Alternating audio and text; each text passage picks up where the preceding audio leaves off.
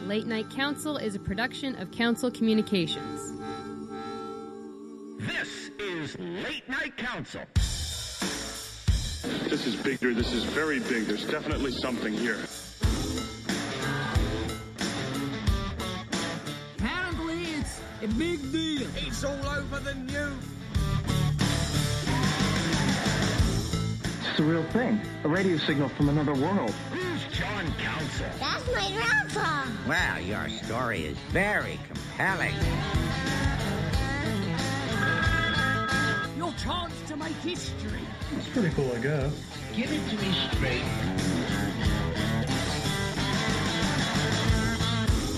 John, you're in charge. Happy Father's Day.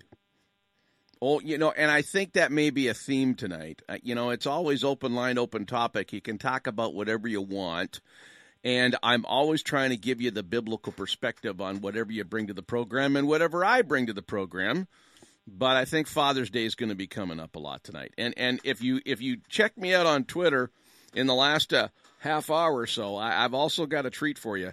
I've got probably five of the best uh, uh, uh, Father's Day tunes you know you've ever heard. Yeah, a lot of them, really good ones. You know, you're going to be entertained. You're going to be blessed. You're going to be. It's it's a great show tonight.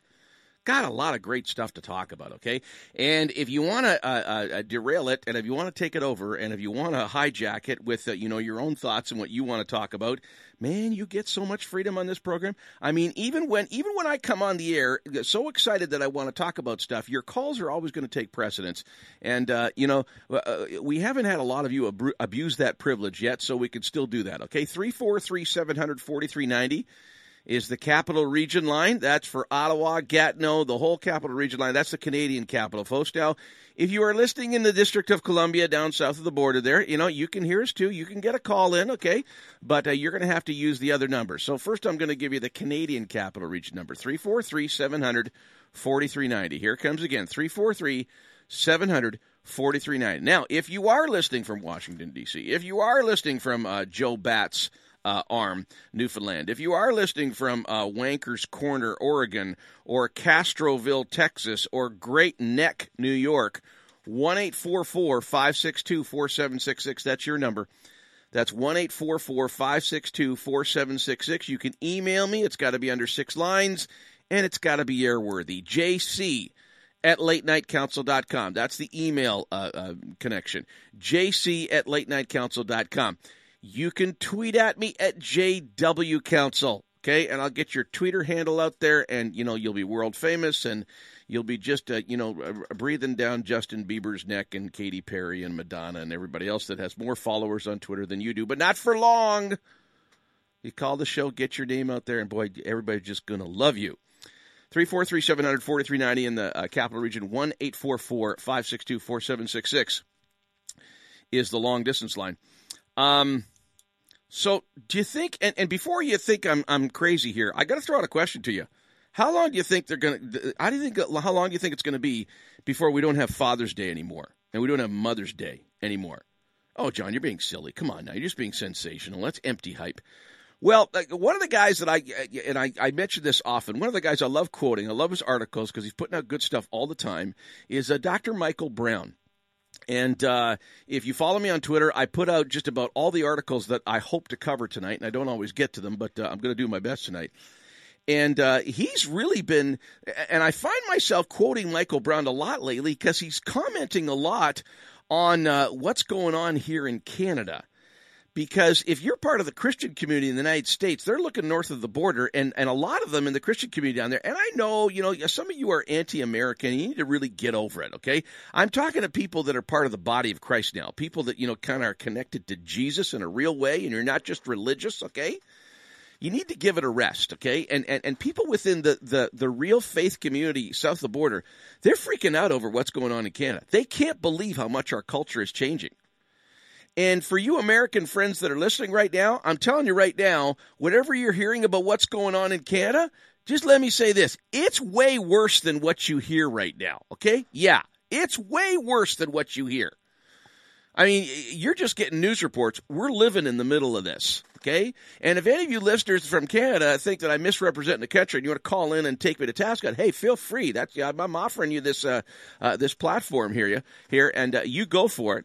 Um, I want to, and, and, Michael's been doing his homework. Okay, he's been following Canadian media, and he just put out an article. Uh, let's see, a, a little while ago uh, said uh, this came out during Mother's Day, but it's it's it's just as revel- uh, relevant for Father's Day. Getting rid of Mother's Day and Father's Day to celebrate diversity. Did you hear that? Yeah, that's probably going to happen probably the next three to five years here in Canada. Because there's a lot of forces that have got way more authority than they should have, but you know, you, we typically Canadians, we don't, you know, we don't fight back for nothing, you know and uh, they, they've kind of taken over everything in our culture here. And uh, he writes that, that, we're, and I have a tough, time disagreeing with him. There's a very real possibility we're going to have Father's Day and Mother's Day. They're going to kibosh it because, well, it just doesn't celebrate diversity. Now, I got to quote a few uh, of his thoughts here, okay, from the, uh, article that I posted on on uh, Twitter and on the Late Night Council Facebook page. If you want to go there and check it out and read the whole thing, so you know I'm not quoting it out of context. An elementary school and this happened a month ago, an elementary school is canceling Mother's and Father's Day events in an effort to celebrate diversity. Now, this is in Canada now, okay? And inclusivity after a traumatic incident involving one of its students. In case you're wondering, this is not a satirical website, this actually happened. The school would not reveal what the traumatic incident was, only that it involved a student and its parents. In a letter sent to parents, the staff explained a Mother's Day and Father's Day approach as Mother's Day and Father's Day approach, we have met as a primary team, that's grades one and two, to discuss our core values. In an effort to celebrate diversity, inclusivity, and also nurture our students who are part of, a uh, part of non-traditional families, we have decided to encourage those celebrations to take place at home. Due to this, the children will not be making gifts at school to give on Mother's Day and Father's Day. We feel each family knows the best way to celebrate with their own family. So, and he makes his comment here. So, in order to celebrate diversity and inclusivity, normalcy is ignored. And a very tiny, tiny tail consisting of one student in this particular school and its parents now wags a very large dog, which is the rest of the school. Now, he writes about the reaction of where this and when this happened. One parent posted a response to the school on Facebook and the post was shared by hundreds of people. I think disappointed is an understatement. This will be the first year that we don't get gifts crafted with love from our kids. And since we only have one little one, now it makes it all that much worse. I don't understand why we as Canadians need to give up our traditions that have been passed through generations. I welcome all races and ethnicities, but forcing us to give up things that are important to us as Canadians is crap. And it doesn't even have anything to do with religion. You can't celebrate your mom and dad? Apparently, you can't. Because it's possible that this might be traumatic for little Johnny and his two dads. Should he have nothing to do while the other kids made Mother's Day presents? I don't know that this is ha- what happened. I'm using it as a potential example, Dr. Brown says. Yes, this is how you celebrate diversity and inclusivity by punishing the 99% who do not fit into your non traditional categories. A little bit more. And he quotes the Toronto Star here. Over at the Star, national columnist Emma Teitel wrote that when it comes to Mother's Day and Father's Day, rather than make people feel good, they tend to make them feel bad or excluded. Isn't that good you got a high profile national journalist to tell you how you really feel on Father's Day or Mother's Day? Makes them feel bad and excluded. She continues, for example, both Mother's Day and Father's Day are extremely difficult for people who have lost parents or children a reality that many who have experienced stillbirth pregnancies, for instance, have begun to write about openly in recent years. Oh yeah, Emma? Well, my daughter, my wife and I, we had a daughter that died right on the due date, okay? We know what stillbirths are all about, okay? For you to use that as a reason to make, to, that Father's Day and Mother's Day are, you know, make people feel bad, I think you're full of something brown and it stinks. But that's just my opinion. I want to hear the rest of yours. The gendered holidays, I go back to Dr. Brown's article, he's quoting Emma Teitel here. The gendered holidays are also, are also generally a drag for non binary parents who don't identify with a single gender. Some of these parents have even begun advocating online for a creation of a brand new holiday to recognize parents who aren't male or female. A proposed date for non binary Parents' Day is July the 17th. I don't know why she picked July 17th, but hey, when you're espousing politically correct stuff that our government is uh, uh, uh, imposing on us in a fascist like way, you don't have to give reasons for anything. If you're on the right side of political correctness, oh my goodness, you can wield authority and there's nothing anybody can do about it. The last lines of uh, Michael Brown's article here Mother's Day and Father's Day will outlast non binary Parents' Day and Guardians Day. And he mentioned that Guardians Day, that's a really politically correct term, you know, because Guardians Day, like, you know, the whole pop culture and Guardians of the Galaxy and all that. Okay. Non binary Parents' Day and Guardians Day The gender binary is here to stay. And no amount of protesting, its normalcy and dominance will undo the basics of biology and the foundations of family life. We could show compassion to those who are on the margins without turning the world upside down. Because this is, and I agree with them, because this whole thing has never been about equality and standing up for the rights of marginalized people. Okay? It's not about that at all. And don't believe the hooey that the politically correct fascists in media and government tell you. Okay? It's about stamping out everything that has a semblance of traditional morality. Okay? And at the core of it is an attack because traditional morality is based on the Judeo-Christian ethic more than anything in our culture. And they not they not only want to silence anybody that adheres to a biblical morality, they want us in prison. In fact, some of them have even act, advocated execution. And if you look at their comedy bits, they actually act them out now. That's usually when the culture starts shifting. You know, when they start making jokes about, you know, how we should get rid of people. And then kind of consciences get numbed. And before you know it, when it actually starts happening, people aren't too foreign to the idea because they've had that in their entertainment for years before it actually starts happening. Any honest student of culture, honest student of history will recognize it, that history repeats itself often in this vein. So you think I'm being inflammatory? Okay. Do you think I'm maybe sensationalizing in any way? Well, take me to task on it. And now, see, I'm not yet seeing. There's big pushback in the states against this kind of stuff. Okay, because Americans know that you know if if you want to, to, if you want the right to continue, and I don't even the politically right, but if you want sanity to prevail, and if you want to keep yourself from being taken over by fascist and totalitarian totalitarian dictators, you got to fight back. Canada doesn't have a history of that. Canada, we're good little people. We do what we're told. Even if what we're told goes against everything in our moral conscience. Oh, no, no, no. Uh, we got to deny our moral conscience because the people we elect, the people who run our universities, the people that are doing the news, they know what's right and wrong for us much better than we do. What were we thinking to think for ourselves? My goodness, we can't do that. Well, you're not going to get that message in the Bible. If you go to the Bible, the Bible's going to tell you to think for yourself. In fact, there's a number of scriptures in the Proverbs that say, in all you're getting, get understanding. In other words, get smart. I'm not talking about Maxwell smart, you know. I mean, get smart. Give your head a shake. Think about what's really going on here. Of course, you, you know, you're probably good at that because, you know, you've already tuned into Late Night Council and you're halfway there.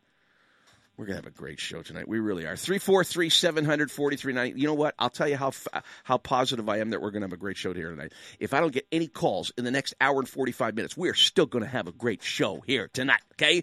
But I would prefer yakking with you and hearing what you have to say. I've got emails ready. That is, I got airworthy emails that are already, uh, you know, in the bullpen warming up, waiting to come into the real game. They're going to get on the air. 343 700 4390 is the Capital Region line. That's 343 700 4390. 1 562 4766. That number is good for all across North America. Use it. I pay a lot of money, so you can avail yourself to it. 1 562 4766. You can tweet at me at JW Council. You can, you can uh, uh, uh email me, jc at late night. Now, I got a really, really important message from, uh, uh, uh, you know, a beloved sponsor that I want to get out there, okay? And, and, and it's really, really important that we have that kind of stuff going on because if we don't have sponsors, well, you know, we hardly have a, we hardly have show at all. And then and then I want I tell you tell you what's coming on in the next few minutes now. Okay, we got the um, we got the sponsor coming on. Okay, and uh, you're going to hear a very important message from them. And then and then and this is going to be yeah, I don't know if I'll play the whole tune out. I'm going to play you probably one of those most heartfelt dad songs ever. Now it's never really promoted as a dad song. But you know what? I kind of I kind of was listening to the lyrics earlier tonight, and I was thinking, you know what? That song kind of sounds like God talking to Western culture, and kind of kind of talking to Western culture as if that Western culture is his kid, and where that kid is going. Have you got the tune figured out yet? Well, after the message, you're going to hear it. Stay with us. Grab a phone line right back after these really, really important messages.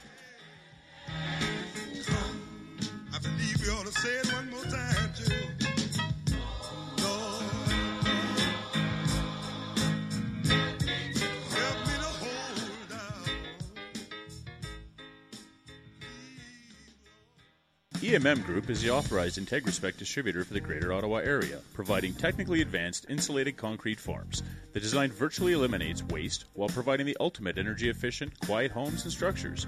With over 40 years' experience in the concrete industry, EMM offers the best product to homeowners and contractors. Canadian made IntegraSpec is now being used worldwide. More info can be found at integraspec.com. Don't consider building any other way. Call your ICF specialist 613 835 2600. Carry my son. There'll be peace when you are done. Lay your weary head to rest. Don't you cry no more.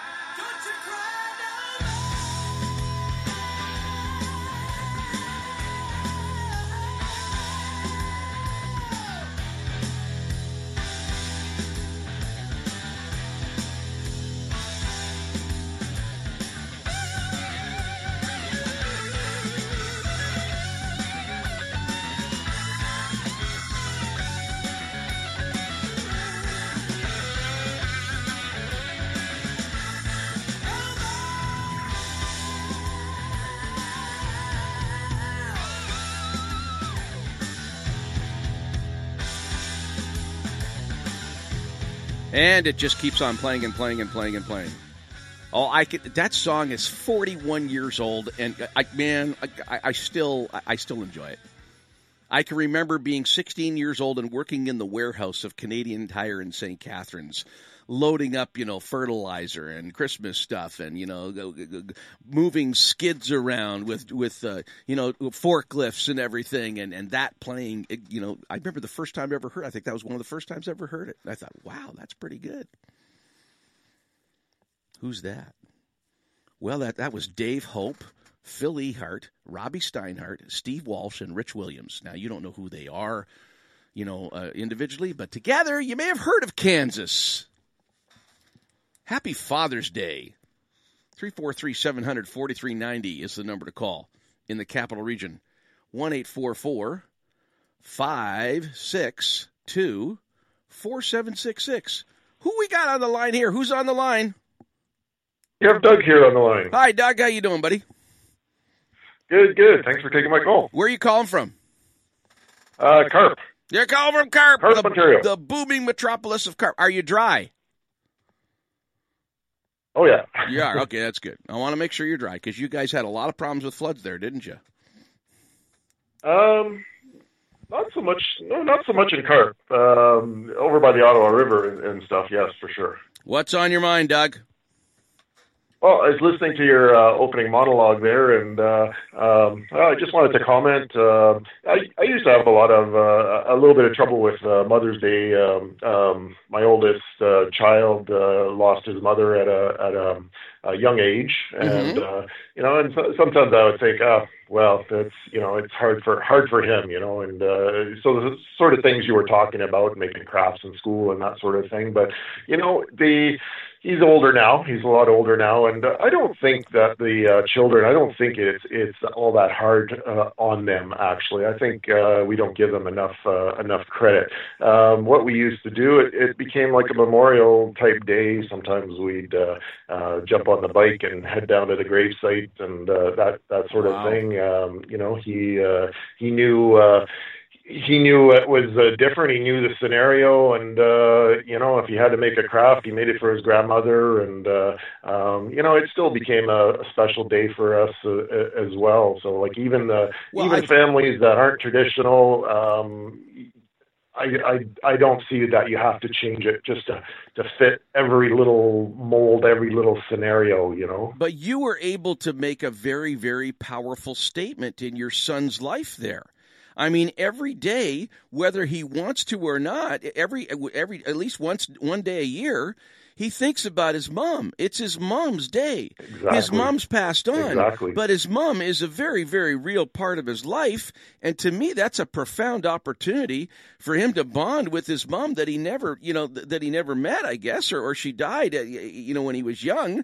And, and for for Emma Teitel to say, "Oh, it makes people feel bad." What kind of dark universe are you coming from? You know, I remember that year because you know Heather, my wife, our our our, uh, our, our next daughter, Lindsay, was born like uh, uh, just a year and a month after we lost Rachel, who was our first daughter that that died, and uh, you would, I mean, you would, my wife would have been offended you know, if if anybody said, "Well, we don't want to talk about Mother's Day because you know, like uh, Heather lost a a a little baby girl," excuse me.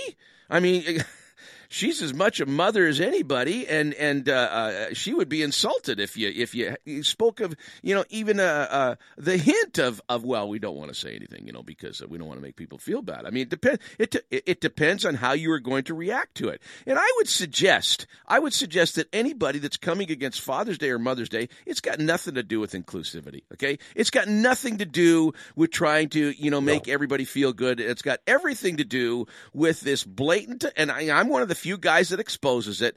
uh, This blatant attack on on on traditional morals and you know uh, uh, uh, moral absolutes you know because they want to live in a world of moral relativism where you can change you know the norms of society just on a whim and that's that's the culture we're living in in canada right now unfortunately but some of us are not taking it lying down and we're fighting back Mhm. thanks I had a female friend uh, today uh, tweet out that uh, she uh, she's a single uh, single mom, and she tweeted out "Happy Father's Day" to me. So to me, I took Good that for as her. well. Now she's she's she's reflecting that you know she's doing dual jobs. She just she has a, a a hard life because she's doing both jobs as a parent. But again, Father's Day is a, a reflection of her her uh, uh, her um extra commitment her Yeah. extra um you, you know her accomplishment of doing both the jobs you and know she's and, uh, very and wisely again, it's a- acknowledging it. Exactly Yeah, yeah, good, good for her. That's excellent.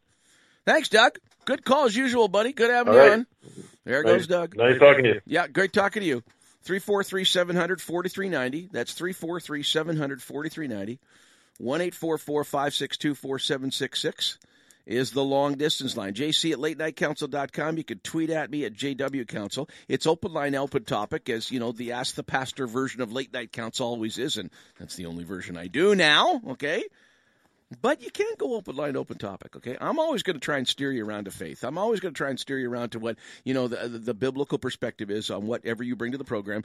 But you can come at me, you know, whatever uh, uh, from whatever angle you want. And uh, I just want to uh, keep you informed. You know, I, I got the best Father's Day songs, the best the best dad songs you've ever heard are going to be on the show tonight.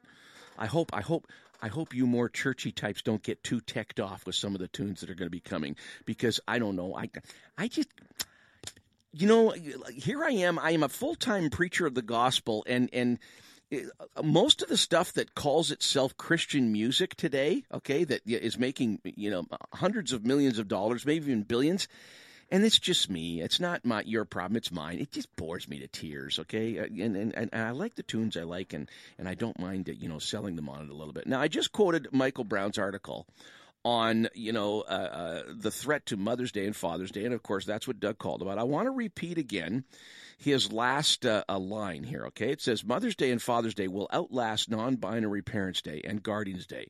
The gender binary is here to stay, and no amount of protesting its normalcy and dominance will undo the basics of biology and the foundations of family life. We can show compassion to those who are on the margins without turning the world upside down. But you see, that is what the agenda is of most of this you know, so-called inclusiveness is all about. They want to turn the world upside down. They don't want any dissent. They want to imprison people that don't go along with their agenda. Okay? Now, as another article that's come out, and this was just written yesterday, and again, I posted this on uh, the on uh, the Twitter page, so it's on the Late Night Council. It's on the Late Night Council Facebook page as well. You can read it in its entirety, and I put them out there because I want I, I- want you to know that that when I quote articles, I'm not quoting these things out of context. Okay, you can read them for yourself, and uh, you do need to time. You should take the time to do that. And I'm just going to give you. And again, this is coming from uh, uh, an American writer. Okay, an American writer. They're seeing what's going up here in Canada, and they can't believe what we Canadians are putting up with especially Canadians in the in the Christian community. Okay, I'm just going to give you the headline, and then we got to go to an information break, and I want to play another you know terrific Father's Day tune for you. Canadians to face hate crimes charges and prison for anti-transgender speech. Did you hear that? Now, none of our mainstream media is reporting it in such stark terms.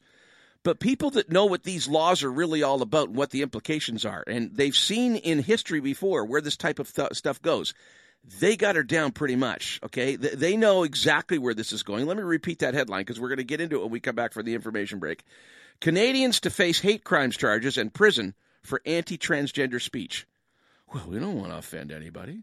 We don't want to tick anybody off. Oh yeah. well, wait till you hear how they define hate crimes. How that's being redefined. Wait till you hear.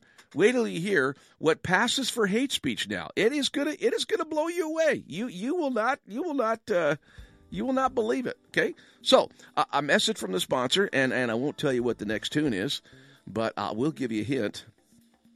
I'm not really into country music. Okay but you're going to hear one of the one of the best uh, uh, dad songs ever, and it's a country music. tu- It's probably my all-time favorite country music tune. I don't know if I've ever played it on the air before. I may have. You know, I mean, I've forgotten more things that you can remember, but you remember to tune in. You know, to uh, latenightcouncil.com. It's great to have you. It's going to be an awesome show. It's already going pretty good already. You just uh, stay right where you are. Okay.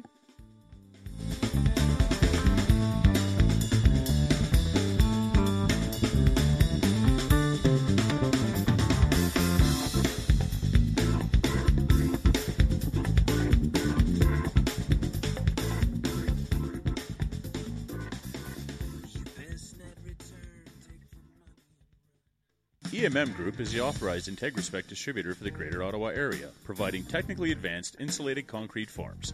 The design virtually eliminates waste while providing the ultimate energy efficient, quiet homes and structures. With over 40 years' experience in the concrete industry, EMM offers the best product to homeowners and contractors. Canadian made IntegraSpec is now being used worldwide. More info can be found at integraspec.com. Don't consider building any other way. Call your ICF specialist 613 835 2600.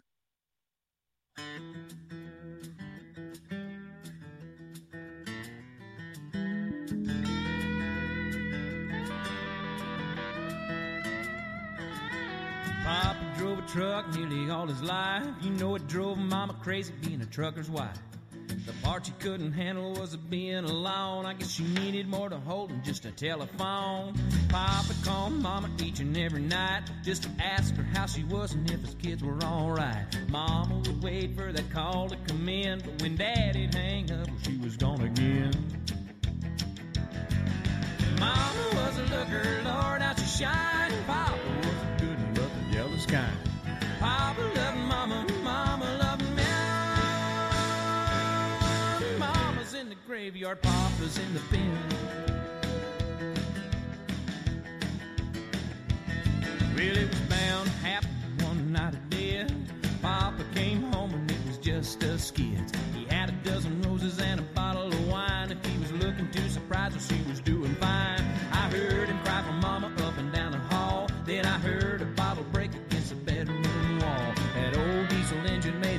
sound when Papa fired it up and headed into town. Oh, the picture in the paper showed the scene real well. Papa's rig was buried in the local motel. The desk clerk said he saw it all real clear. He never had the brakes and he was shifting gears. Mama was a looker, Lord, how she shined. Papa was a good one, but jealous kind.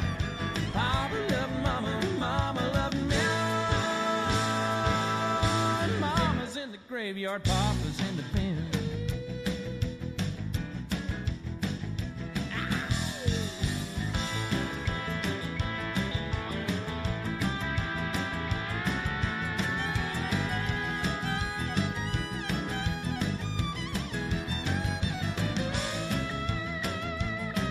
Yeah, there's only one problem with this song here, okay? It's way too short. It's less than three minutes long. Now, I'm not a I'm not a Garth Brooks fan. I, I really don't care. I mean, I, I think Garth Brooks, if he's not the biggest selling country music artist in history, he's certainly in the top four. Incredibly popular. This guy, this guy sold out um, the Dallas Cowboys Stadium that seats like 80,000 for concerts, okay? I mean, insanely popular. And that's really the only tune by him I really, really like, but it's less than three minutes long. I always, and I would, I would not pay to go see Garth Brooks. I'm sorry, if I'm going to pay to go see somebody, I gotta like at least four or five of your tunes, and and I like one of his.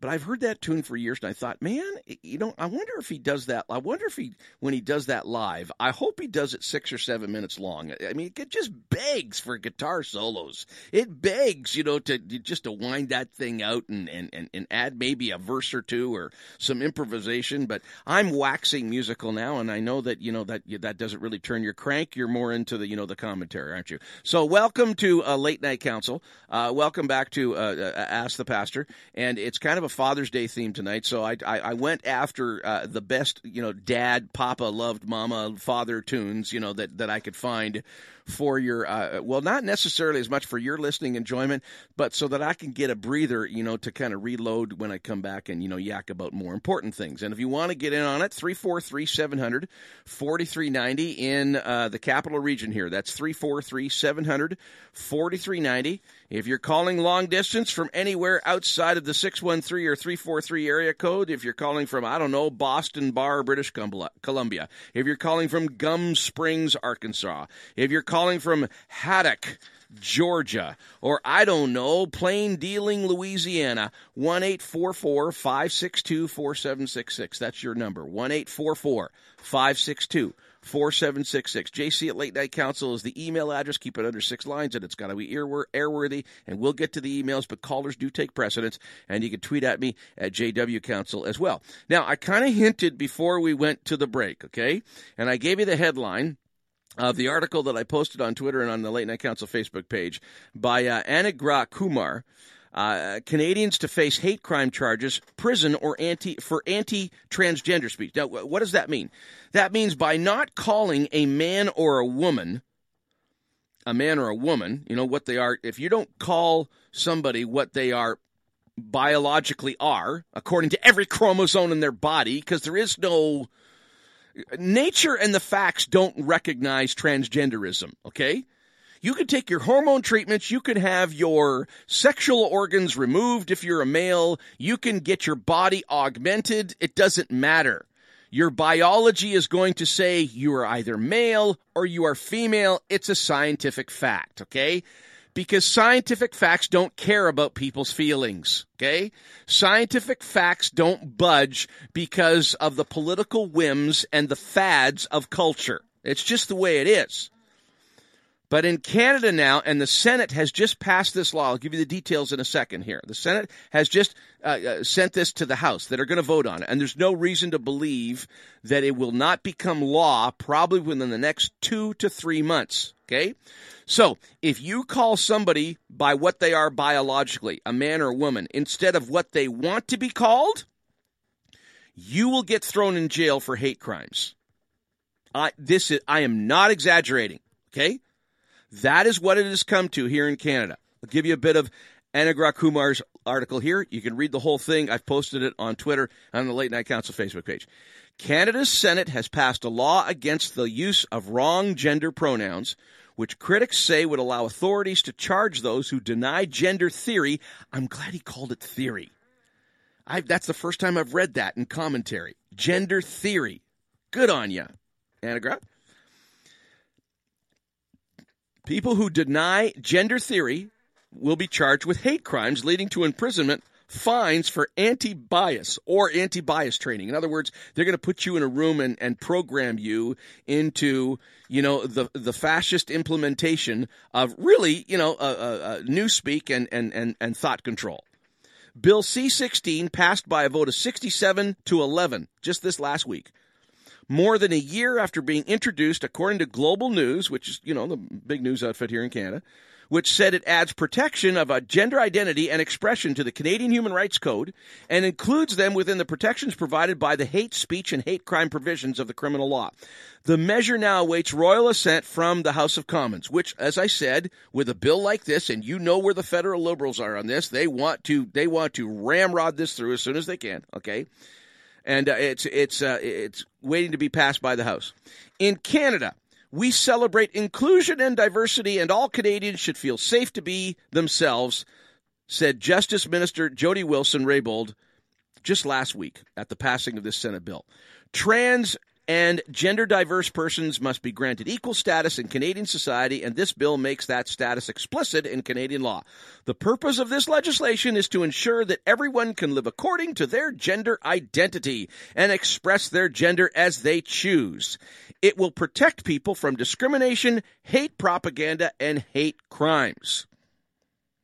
University of Toronto psychology professor Dr. Jordan Peterson, who we have quoted often on this broadcast, an invitee to the Senate committee had earlier told the committee that the bill was an unprecedented threat to freedom of expression.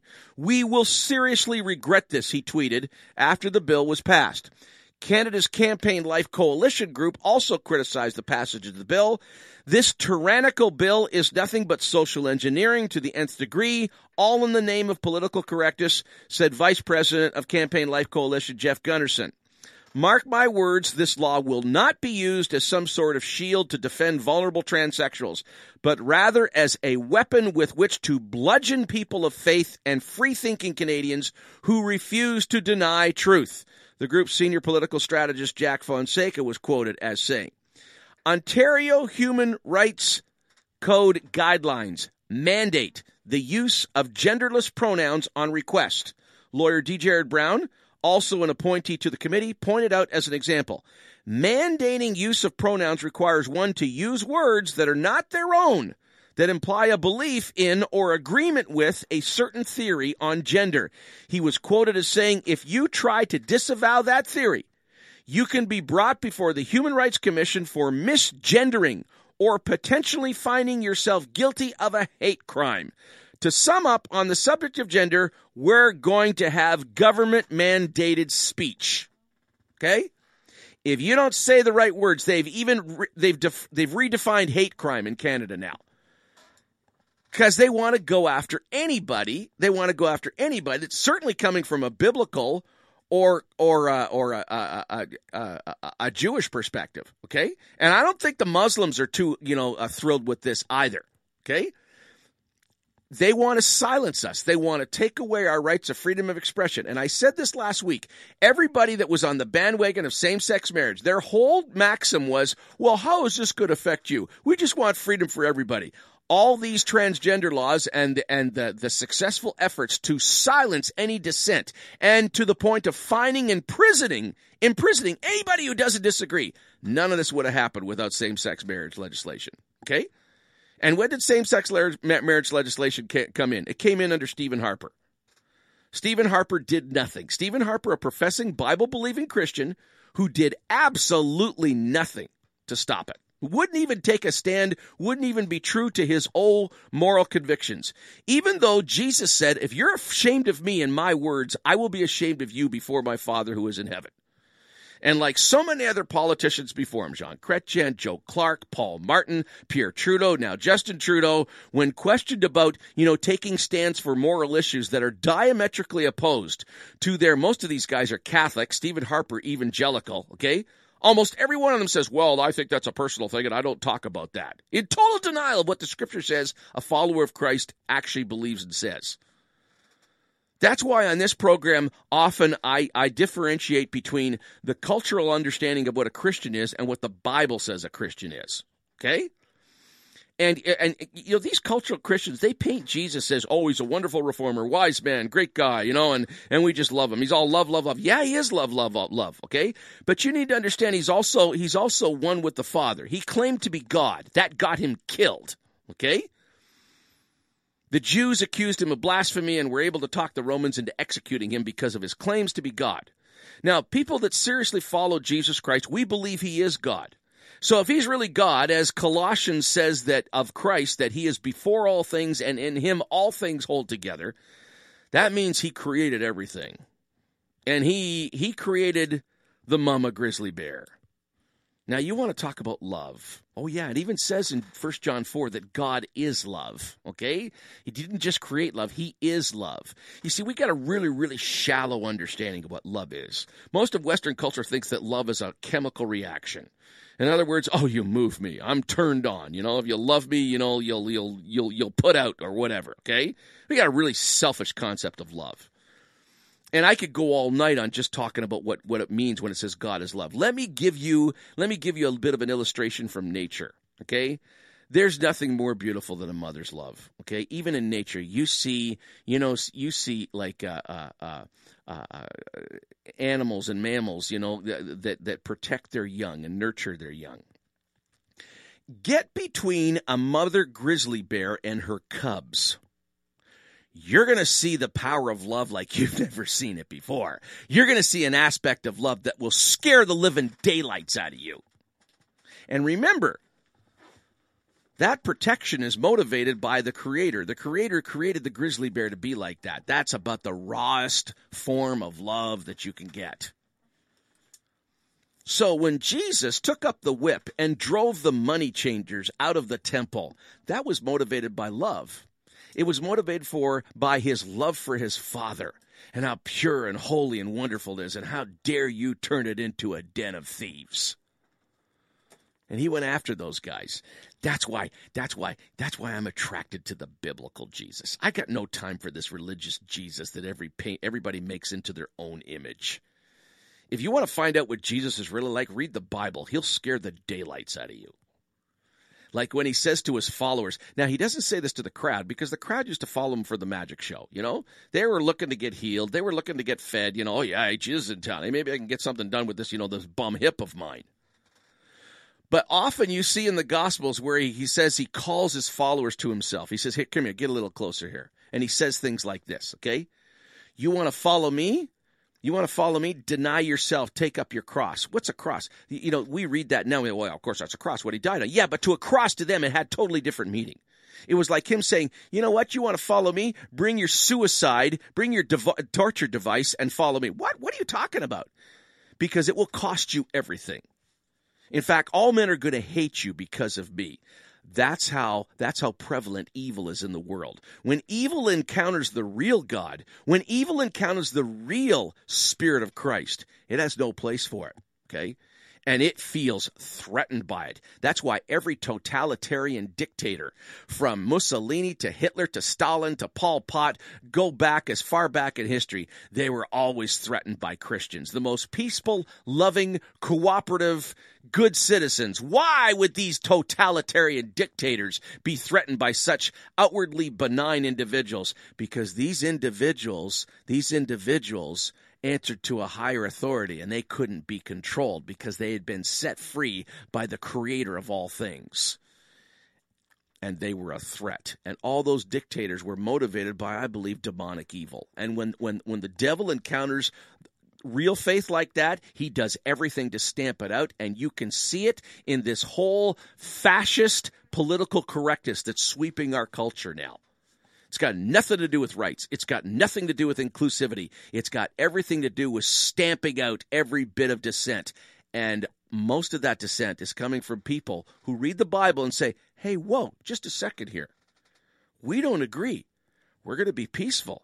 We're going to be the best citizens. In fact, we're going to have more people involved in charities and volunteering than any other single group in Western culture. We're the people feeding the poor. We're the people that are visiting people in prison. We're the people that are making sure the naked are clothed. We're the ones that stepped in when they pulled the plug on all the mental health programs in Ontario and you saw an explosions of missions works in inner cities in Canada because nobody was there to step in the gap. It's the followers of Christ that have done that. Okay?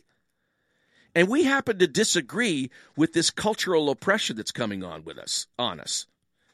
And I'll tell you what they're going to do. They've already did it a, a, kind hearted, wonderful lady by the name of Linda Gibbons who has spent, what, 12 years in prison? 12 years in prison in Ontario prisons. Wow, she must be nasty, huh? Hey, look at there are rapists and child molesters that haven't done as much time as Linda Gibbons. You know what Linda Gibbons has done? All she has done is expressed her disagreement with our abortion laws. Her only crime is standing on a corner next to abortion clinics and giving people that might have abortions, you know, some information on, on what they're really doing. 12 years in prison for that in a so called free country. That's just one example that's been going on for, oh, 20 years in this country. And they want to turn the heat up. I'm telling you, they are not going to be satisfied until everybody who adheres to biblical morality is silenced. And I believe with all my heart at the core of it is, is a demonic attack. Yeah, you can quote me on that. 343 700 4390. That's 343 700 4390. That's the Capital Region phone number 343 700 4390. 1 562 4766. That's uh, the long distance line. JC at late night latenightcouncil.com is the email address. You can tweet at me at JW Council. Got a little bit of an info update. I don't know if I'm going to play another Father's Day tune for you on this break, but I'm asking you to come back when it's done, okay? It's not going to be that long. Exercise some patience. I need to catch my breath. Stay with us.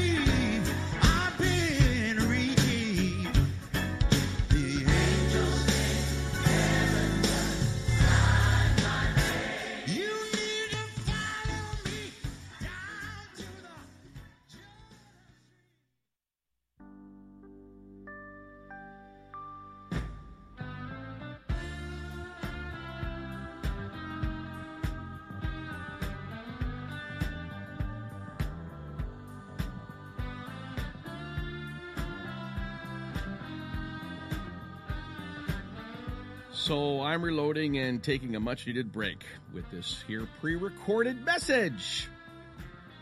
You can get a line right now while I'm doing that. 343 700 4390. That's 343 700 4390. That's uh, the Capital Region line. That's Ottawa, Gatineau, and close by. If you live far away, the toll free line all across North America. 1 844 LNC is on. That's 1 844 562 4766. 1 844 562 4766.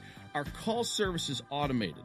So you won't be talking to a live person until you're on air. Now, don't sweat that. Just follow the on air prompts and uh, you'll be fine. Trust me, you've handled this kind of technology before. Otherwise, you wouldn't be listening to me right now. You can connect with us live at tuneinradio.com or Google Play or just click the listen live button at latenightcouncil.com. But, you know, chances are you've already done that. Just kind of a reminder.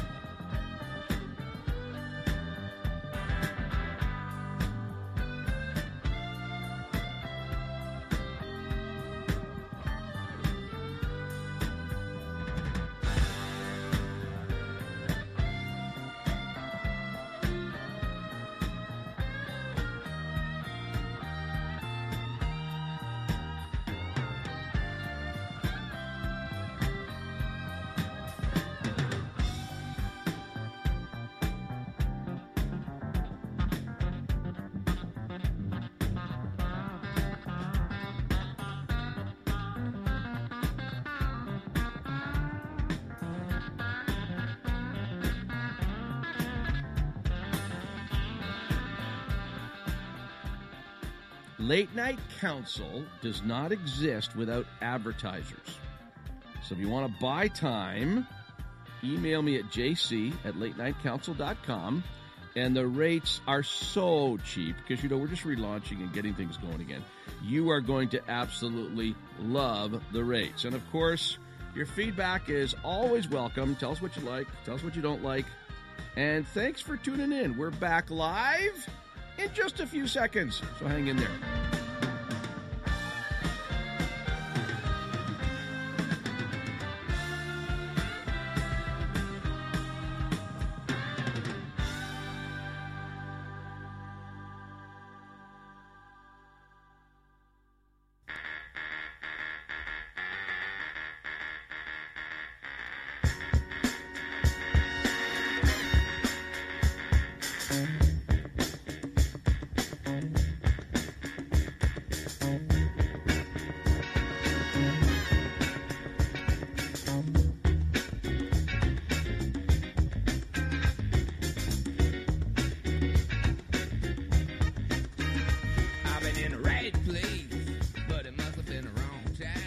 Welcome back. Let's see what we got for emails here. From Mike here. JC at latenightcouncil.com. You want to send me an email, okay? Calls take precedence, okay? If I got calls coming in, they're going to get on the air. In fact, emails sometimes don't even get on the air if we have calls because calls take precedence because it's primarily a phone in show. So 343 700 4390 in the capital region. 343 700 4390. Long distance 1 844 562 4766. That's 1 844 562 4766. Mike's email. I self identify as someone who only recognizes men as men and women as women. Why can't everyone else self identify with whatever reality they want, except people who self identify as I do? It would seem some, some animals are more equal than others in this brave new animal farm world. You like that? You get the George Orwell and the Aldous Huxley mixing them together there. Very good, Mike. Mike always sends me good emails. He's a good thinker. I like Mike. He's a good man. From Eric. Went online to Yahoo Answers to ask the question What is the percentage of transgender people who revert back to the original sex? The best answer from Yahoo was zero. All that reverted back were simply misdiagnosed. I think this answer is bunk. I think it is too. they were misdiagnosed. How convenient. Oh, yeah. We would never want to admit that people change their mind. Oh, yeah, because we got an agenda we got to promote here. There's a truth we want to push for here. He's got more than one question here. And he conveniently, Eric, you're beautiful. Eric, has three questions for me on the email, and all the questions combined are under six lines. So that is brilliant. Uh, That you know, he deserves to have all his questions asked just for you know brilliantly laying out like that. And they're not just necessary questions, but they're pretty good comments here. Eric's becoming a very very good emailer here. What do the leaders of Germany, France, Italy, Holland, Great Britain, Sweden, Scotland, and the European Commission have in common? The answer is now this is huge here, and I knew I knew this to be true, but I'm glad Eric has pointed out. Okay, the answer is none of them have any children. Just wondering if these leaders really care about the future of Europe. Well, Eric, I would suggest they don't. I would suggest their abandonment of traditional mores and morality has put Europe's future in a very, very precarious place. But he's right. The leaders of Germany, France, Italy, Holland, Great Britain, Sweden, Scotland, and the European Commission, none of them have any kids. None of them. Then his last comment. Wonder if the liberal left will adopt some sort of friendly greeting like the Hitler salute or perhaps have a brown shirts organization. The hate they put out makes me sick. Anyone who disagrees with this should email in or call in. And I know it is hate. I mean, if all you got to do is disagree with them and you're labeled Islamophobic, you're labeled transphobic, homophobic, and now they're going to charge you with hate crimes simply for disagreeing with their morality. You haven't hurt anybody. All you're doing is disagreeing. You dis. I'm telling you that I've seen I've seen uh, control in cults that is not as drastic as that. And we have I'll say it, we have cultists that are in power in this nation right now. And you voters in Canada and your neighbors, you keep voting these people in. 343 743 That's 343 743 John, you're getting political again. Stick to the Ask the Pastor stuff. Okay, I'll stick to the Ask the Pastor stuff. I'm doing my best. But I'm going to tell you again, and I tell you almost every Sunday night, and I'm going to keep flogging this until people start emailing me and calling it, okay, okay, we've read it through 20 times now. You need to read it through 20 times. Read Romans 1, 18 to 32. Romans 1, 18 to 32. Tells you what kind of culture we're living in right now. So, how do you survive in that culture? Well, you know, there is a template for it. There is an example of how we can survive. You're not going to like how we're going to do it, but it, you know, it corresponds very beautifully with what Jesus said. You know, this is the only way you're going to survive. You go to the book of Daniel, and you see a bunch of righteous young men who were raised at a time of spiritual malaise and spiritual compromise in the nation of Israel. We know their names to be Daniel, Shadrach, Meshach, and Abednego and they were taken prisoner by a much, much, much, much, much, much more wicked culture than what we have today. And Babylon was led by a psychopathic nutcase who had way more authority than he should have had. And not only did Shadrach, Meshach, and Abednego and Daniel, not only did they survive Babylon, they thrived. Now, Nebuchadnezzar had them all castrated, you know, at the beginning just to make sure they knew who was boss. But all those guys were educated in Babylon in some of the most occultic practices in divination and sorcery that you can imagine, and yet they were at the top of their class. Figure that out. How did they thrive in the culture? Well, it wasn't just by, you know, uh, uh, sticking to their guns, and they did stick to their guns, and it almost cost them their lives. And please don't look into the metaphor of sticking with their guns. I mean, sticking to what they believe and not compromising their belief in God. But they engaged the culture. People knew them. And they were smart guys. And they didn't go, you know, off in a monastery somewhere and hide.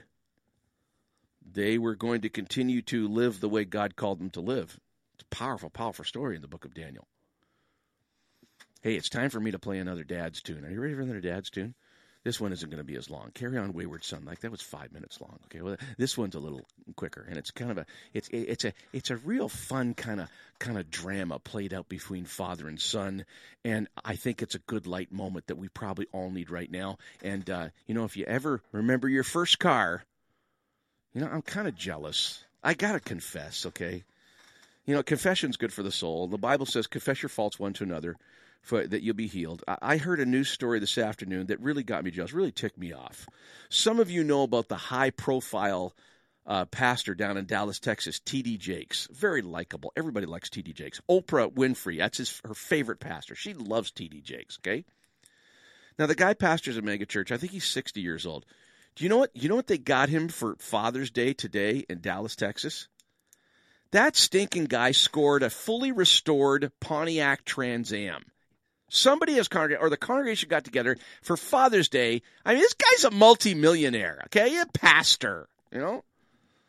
Love and money is the root of all kinds of evil. More difficult for a rich man to get into heaven than for a camel to go through the eye of the needle. I mean, that's the Jesus that he supposedly follows. And I don't. We could get into that if you want to argue about TD Jakes. Feel free. But they got him a fully restored Pontiac Trans Am. My first car was a 1973 Formula Firebird with Trans Am fenders. So when I read that, I thought, God, yo. Anyway, you'll probably know why I'm thinking about that when you hear this tune. We're back in a couple minutes. Just just hang with me. I'll get over my neurosis and you'll call in and straighten me out. How does that sound? My pappy said, son, you're going to drive me to drinking if you don't stop driving that hot rod Lincoln.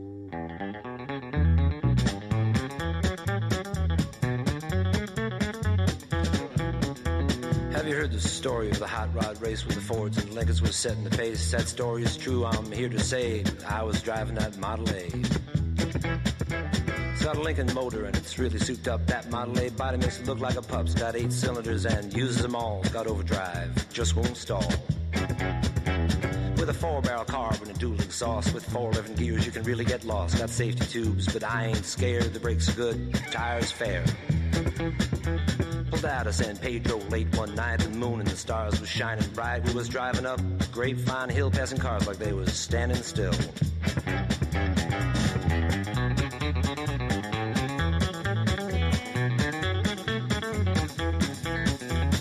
All of a sudden, in a wink of an eye, a Cadillac sedan passed us by and said, Boys, it's a mark for me. By then, the taillight was all you could see.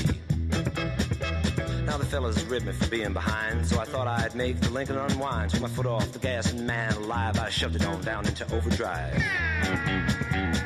Wound it up to 110. My speedometer said that I hit top end. My foot was glued like lead to the floor. That's all there is, and there ain't no more.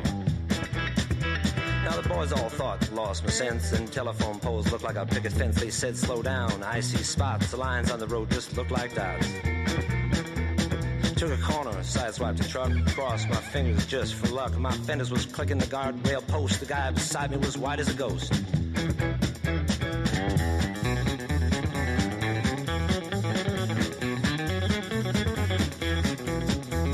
Smoke was coming from out of the back when I started to gain on that Cadillac. Knew I could catch him, I thought I could pass. Don't you know by then we'd be low on gas? We had flames coming from out of the side. Feel the tension, man, what a ride. I said, look out, boys, I got a license to fly, and that caddy pulled over and let us by. Now all of a sudden she started knocking him down in the dip. She started to rock, and I looked in the mirror. Red light was blinking. The cops was after my hot rod Lincoln. They arrested me and they put me in jail and they called my pappy to throw my bail. And he said, son, you're gonna drive me to drinking if you don't stop driving that hot rod Lincoln.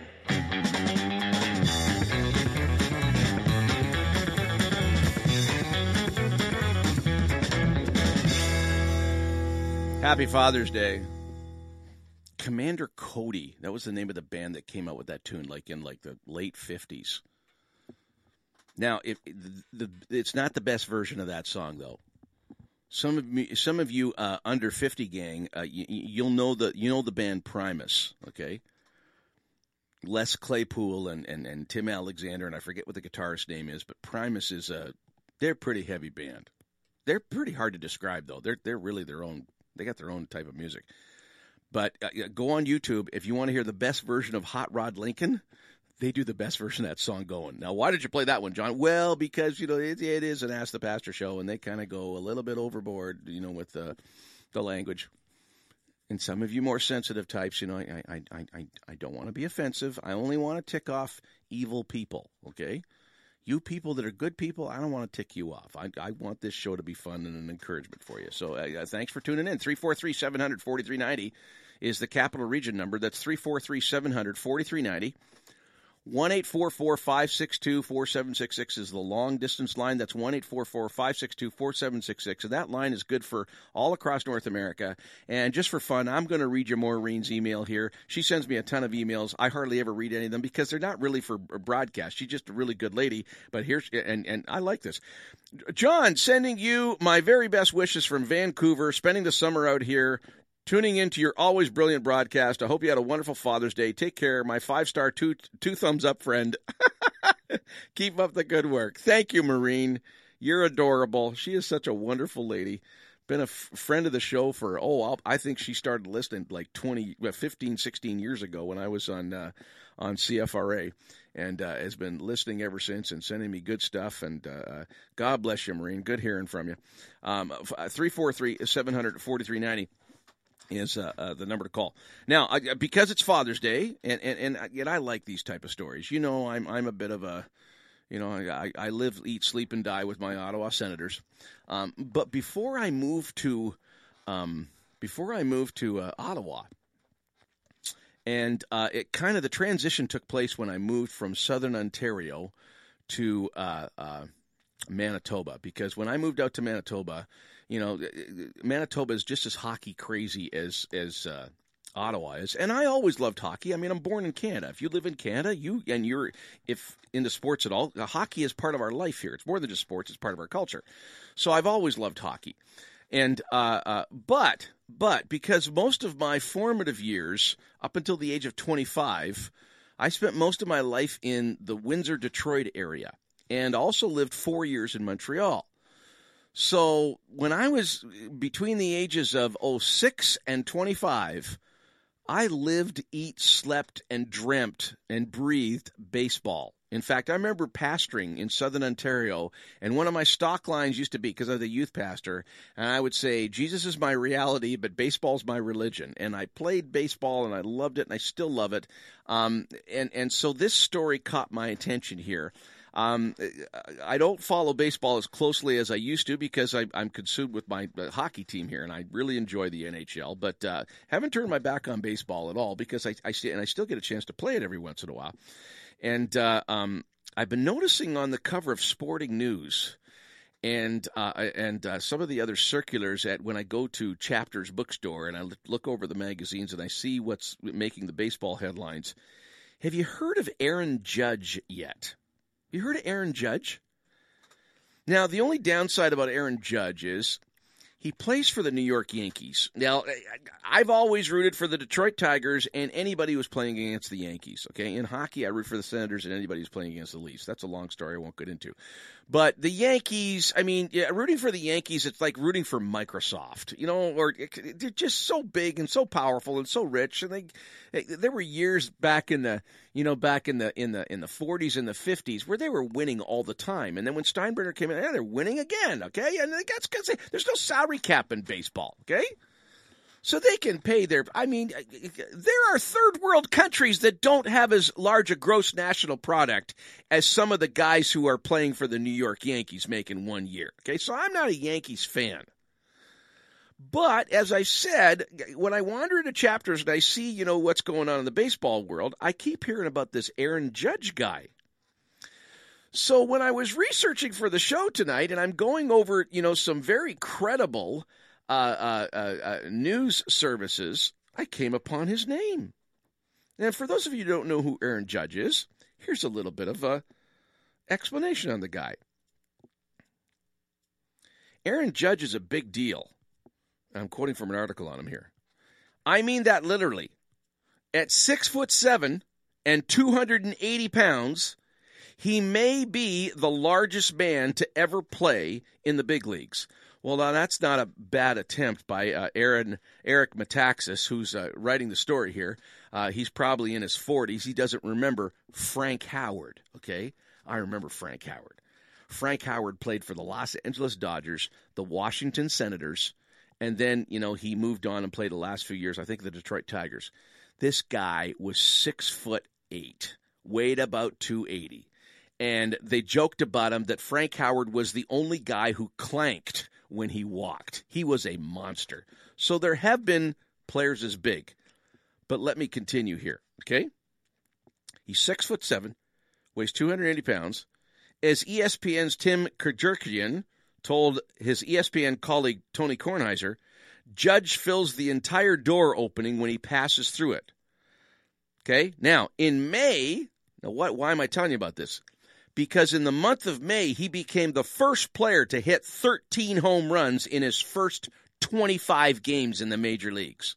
This guy is a rookie and he is knocking it out of the park like nobody has ever seen before in their rookie year. Not even Mark McGwire, Sammy Sosa, Barry Bonds. Look at your all list your you know your greatest hitters in baseball in the last 20 years. This guy is a monster as far as his threat to the record book. Okay, right now he leads at the writing of of uh, uh, Metaxas article at the time of the writing. He was leading, and I haven't checked the stats lately, but he was leading the American League in home runs, third in runs batted in, and second in slugging percentage. This guy's a rookie. Okay? So why am I bringing him up now? Well, first of all, it's Father's Day, and you know, us dads, we like our sports and our baseball, but there's more to it than that. Oh, yes, I have an agenda. I always have an agenda. The difference between me and other agenda is they hide their agenda and they try to, you know, let you know how, how, you know, objective they are. And I try to be as objective as possible. But you know, when you're listening to a guy who the the thing he cares more about than anything else in the world is lifting up the name of the risen Savior Jesus Christ, it's going to have a bit of a bend on whatever I've been to the program. You know, so and I don't hide that. And if you're fed up with the agendas of mainstream media, I would think you appreciate somebody coming right out and telling you where they're coming from. Okay, so why am I bringing up Aaron Judge? A little more of the article. Judge's Twitter feed if you go to Aaron Judge's Twitter feed, he's on Twitter. The first words you read are Christian, faith, family, then baseball. Scroll down a few tweets and you will read Happy Easter to everyone. He is risen. The nexus between Judge's faith and family is apparent when you read what he has to say about his parents. He says, I'm blessed. My parents are amazing. They taught me so many lessons. I honestly can't think can't thank them enough for what they've done for me. What they've done began with adopting him when he was only two days years old, two days year, two days old. I feel they kind of picked me. I feel that God was the one that matched us together. Crushing baseballs, Christian faith, and adoption. Not all the news is bad. There are some things in our culture that are worth celebrating, and I would totally agree. Now, I have not yet seen this guy play yet, but boy, I'm going to be looking out for him. The next time I hear about the Yankees being on TV, and if I got some free time, I got to watch this guy because apparently he just inspires awe when he walks. And of course, Yankee Stadium and Manhattan is just eating this guy up. They think he's wonderful. You know, it's interesting that culture has got so many negative, especially in Canada, has got so many nasty, negative, hateful things to people who adhere to biblical principles. But when you actually see somebody living these things out, you know, the common people love these guys. Another good example is Tim Tebow. Tim Tebow down in the States, who's he's trying to put together a minor league baseball career now, okay? Tim Tebow gets maligned by the media and he gets made fun of by, you know, late night talk show hosts like Jimmy Fallon and Jimmy Kimmel and Conan O'Brien. And, you know, they're merciless with this guy. Like he's some kind of goody two shoes and everything. And, and yet, anybody who you know, meets Tim Tebow and is around him and sees the impact that he has on normal, common day people, they're, they're just blown away by how good a guy he is. Got another report here on Tim Tebow here. Tebow was a Heisman Trophy winning quarterback at the University of Florida, and while his NFL career wasn't nearly as successful, he still had his great moments. But as long but what has long set Tebow apart, of course, is his Christian faith. It's drawn millions of people to love him. It's also why he's been the object of what George Weigel called irrational hatred. Despite his many charitable efforts and the fact that he doesn't force his faith on anyone. Recently, Barry Svrluga spent a day in Hagerstown, Maryland, watching Tebow in action, and he admitted that his initial skeptic- skepticism, maybe even cynicism, this is a cold hard journalist here, quickly changed when he saw Tebow interact with the fans, some of whom had driven hundreds of miles to see him. He talked about Tebow's prom experience for kids with special needs called Night to Shine. Svrluga had this to say to those who are cynical or dismissive about Tebow, as he was. Dismiss about Tebow's decision to now play minor league baseball and to question his motives. Before you form your opinion about Tim Tebow, talk to the people who made the pilgrimage here, he said, and look at the smiles in right field in the early evening. Everyone on the show agreed. Kornheiser, who's interviewing him, who's Jewish, even joked that if he had spent a few more minutes with Tebow, he might have ended up converting. He and his guests could not say enough good things about Tim Tebow. I like those kind of stories. I like guys who would live like, you know, when they live like real followers of Christ instead of just, you know, this political, cultural version of Christianity that I don't have time for. I've been playing the best Father's Day tunes ever, okay? And uh, I'm not going to play the best Father's Day tune of all time. I'll let you know that the best Father's Day tune of all time, which I'm probably going to play at quarter to 11 before we, you know, leave the program, okay? Because I may want to get some reaction from you. Neither one of these is a so-called Christian tune that's coming up here, but I think they're darn good Father's Day tunes. Especially if you listen to the lyrics. I mean, like good music, but you know, you got to have more than good, good music. You know, it's got to have something to it. I think this next one does. I'm going to take a breather, and you enjoy. You enjoy. Are you ready for this? Enjoy the Dave Matthews Band. I'm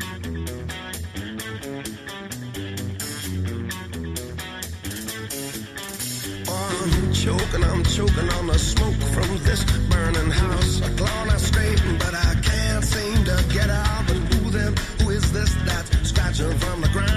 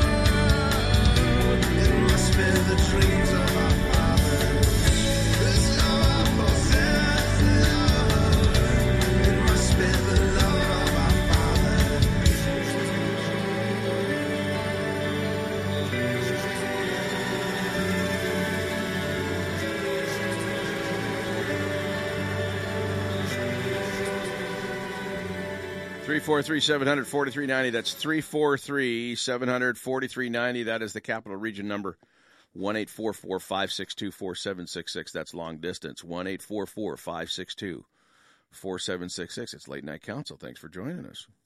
Hey, you can't call in if you're listening on podcast, okay? This is live right now. It's 21 minutes after 10 Eastern Time. You can call in, you can be a part of the show, and uh, I think you'll enjoy the experience. JC at latenightcouncil.com. If you want to send me an email, it's got to be under six lines. JC at latenightcouncil.com. And you can tweet at me at JW Council. Here's another cool article I found here. This one kind of grabbed me. Here's the headline United Kingdom has far more young Christians than thought. Christian attendance growing amongst teenagers in England. Did you know that?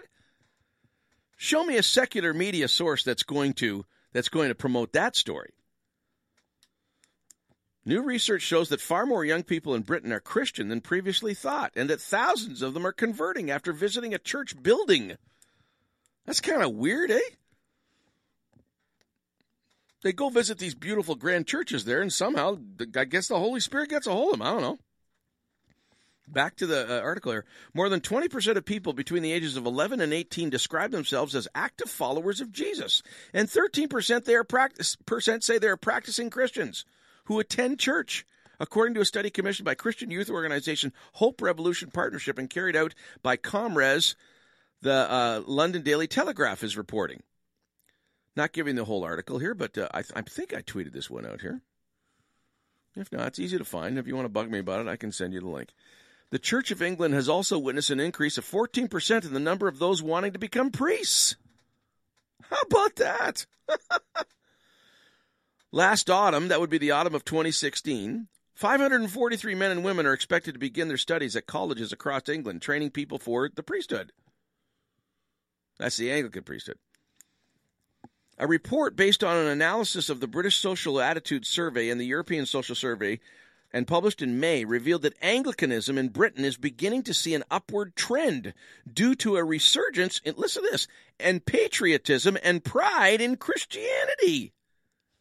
It said the proportion of those who say they are Church of England worshippers has risen from a low of 16.3% in 2009 to 17.1% in 2015. Now, that is significant. I wonder if immigration has something to do with that. Because, you know, Christians that are escaping, particularly out of Arab countries and coming to England, I mean, uh, uh, uh Christians that are escaping from Iraq, Iran, Egypt, uh, Libya, you're looking at some of the most devoted followers of Christ in the world. And England's taken a lot of them in. I wonder if that is uh, is playing a major role in that, a major factor. I think that's kind of cool, don't you? I think it's very cool. And on to news right here locally. This is in the Ottawa Sun last Thursday. David Reevely's column. Human Rights Court says Catholic schools can't force religion on students. Well, you know, and I know there was abuses, you know, centuries back. You know, I'm thinking of the Crusades, you know, when they would, you know, force people to convert, which is so unbiblical. It is so unchristian. You cannot, you know, you cannot make a case for forced conversions from the Bible at all. Okay? And you know, I've put out Quranic verses that you know, forced conversion is very, very much a role in, in, in is very prevalent throughout the Quran, not in the Bible. Okay. So uh, as soon as I hear a statement from a human rights court, I kind of roll my eyes because our human rights courts in Canada they don't even operate under the you know the the respected and accepted uh, uh, uh principles of law. For instance, you cannot face your accusers in a human rights court, okay? You are you are not guilty until proven innocent in a human rights court. As a matter of fact, if you get hauled in, you are considered guilty until you're proven innocent and more often than not, especially when it comes to uh, uh, you know, uh, attacking people that have questioned uh, political correctness, you have to spend tons of money before you will be proclaimed innocent and you will not be compensated for you know the time and the effort and the strife and the stress. You can't sue somebody that soiled your reputation if they've if they've hauled you before a human rights court. So these are uh, if we had any semblance of morality, if we had any common sense, common sense isn't what it used to be, in, in, particularly in Canada anymore. But if we had any any wisdom, any knowledge whatsoever, we would pull the plug on these bozo courts immediately for the way that they operate.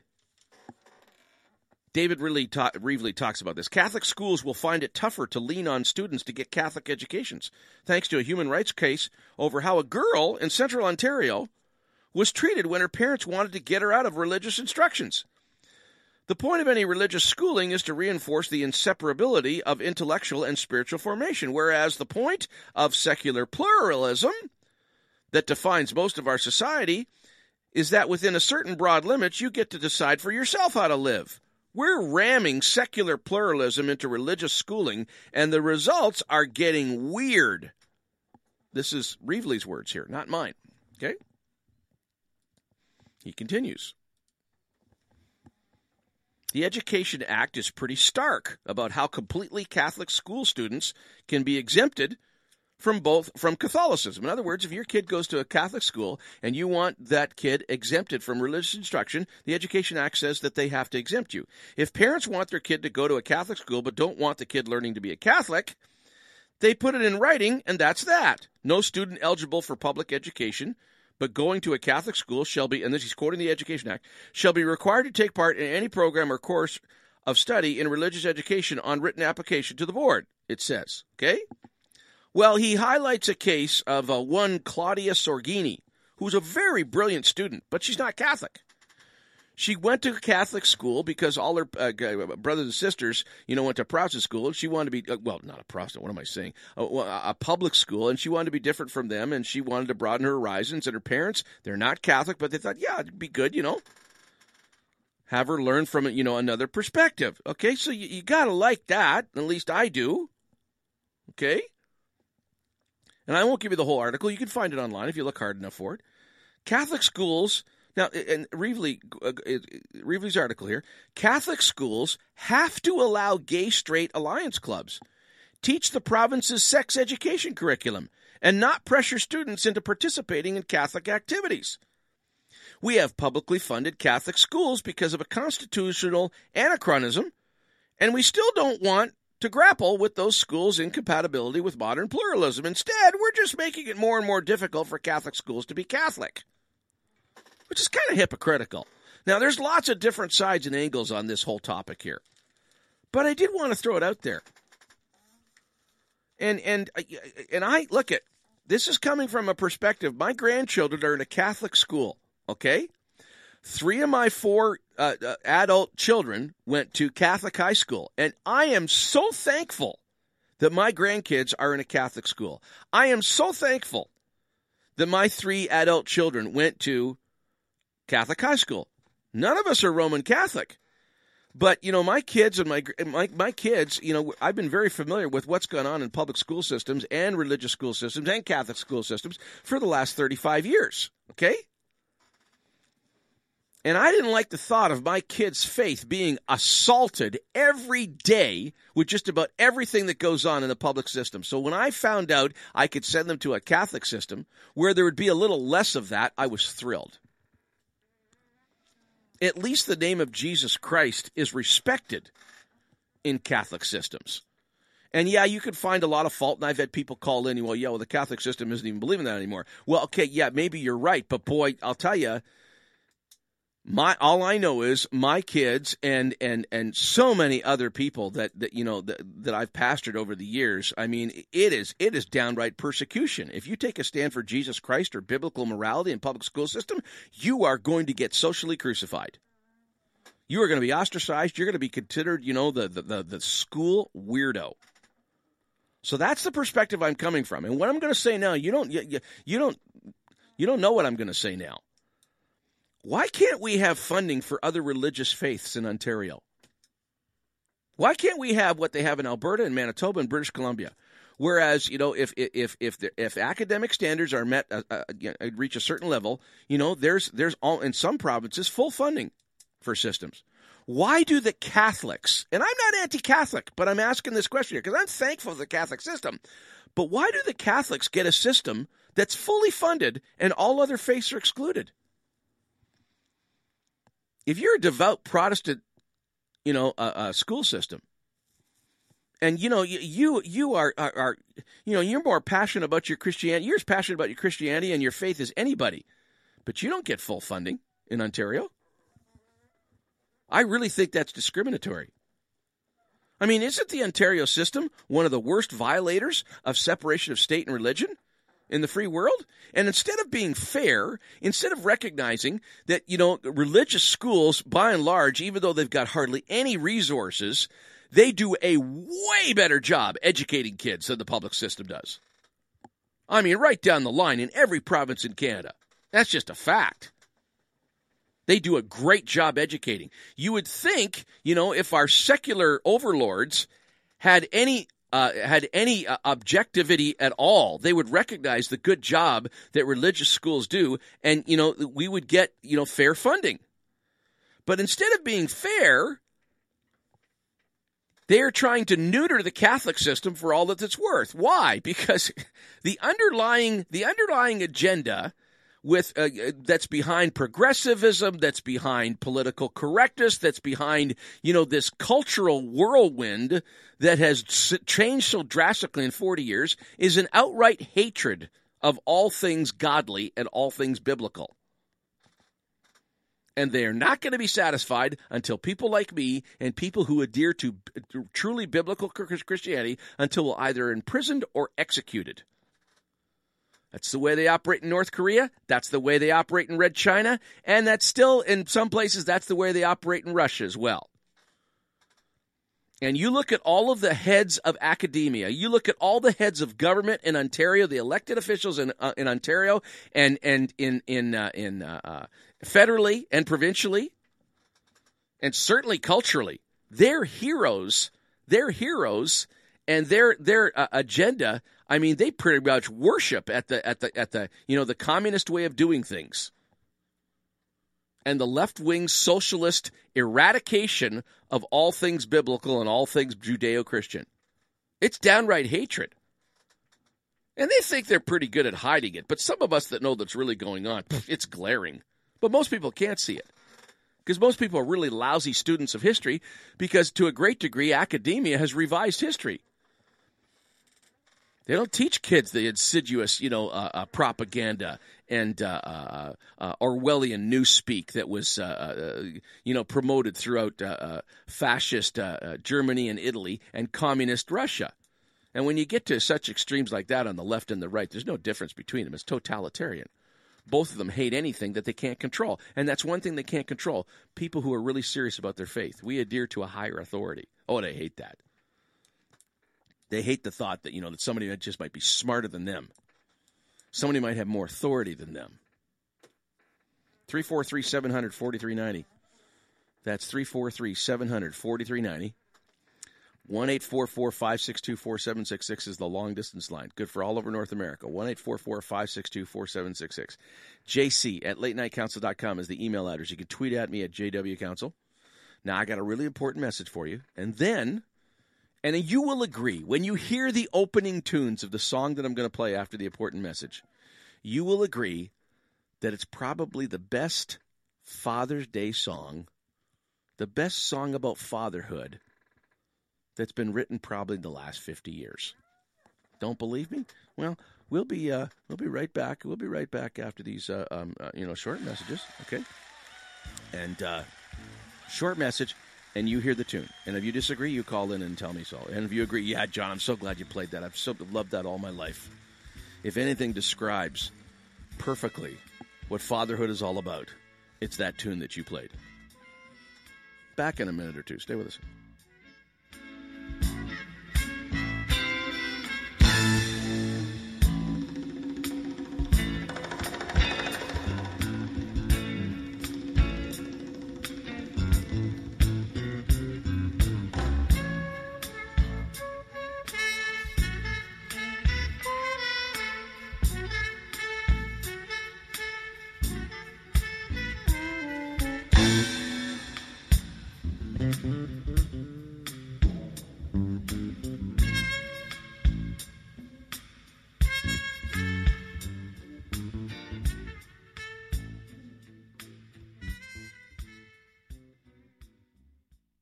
EMM Group is the authorized IntegraSpec distributor for the Greater Ottawa area, providing technically advanced insulated concrete forms.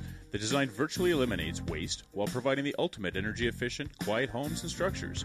With over 40 years' experience in the concrete industry, EMM offers the best product to homeowners and contractors. Canadian made IntegraSpec is now being used worldwide. More info can be found at integraspec.com. Don't consider building any other way. Call your ICF specialist 613 835 2600.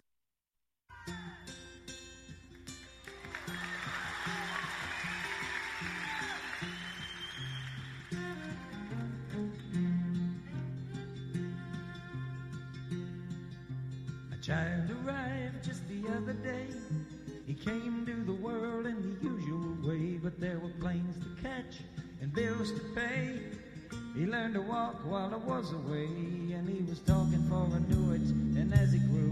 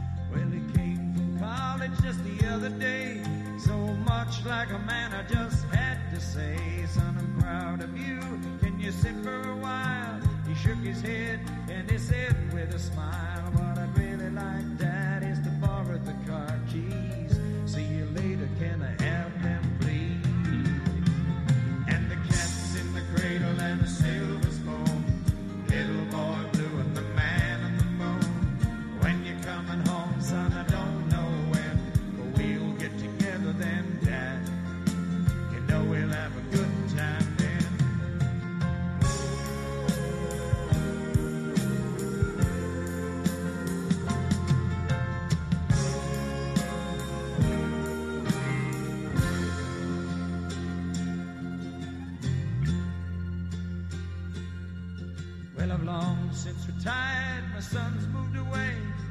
I called him up just the other day. I said, I'd like to see you if you don't mind. He said, I'd love to, Dad, if I can find the time. You see, my new job's a hassle and the kids have the flu. But it's sure nice talking to you, Dad. It's been sure nice talking to you. And as he hung up the phone, it occurred to me grown up just like me. My boy was just like me.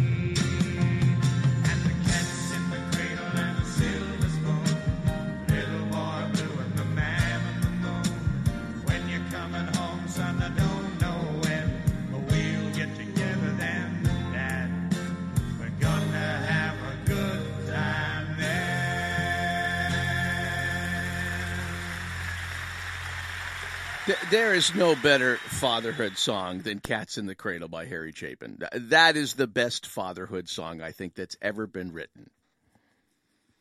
Harry Chapin was a great dad, five kids, killed in a car accident in Long Island, gone too soon. And, uh, you know, if you're a dad, if that doesn't pull at your heartstrings, you're made out of stone. I have two very successful sons, both of them married to gorgeous girls. And they're not just gorgeous looking, they're just You know, sunshine and light wherever they are. Both of them called to wish me happy Father's Day today. One of them is tremendously successful in Los Angeles, and the other is uh, he's so he's a pastor and he's so successful he almost scares me. He's so successful.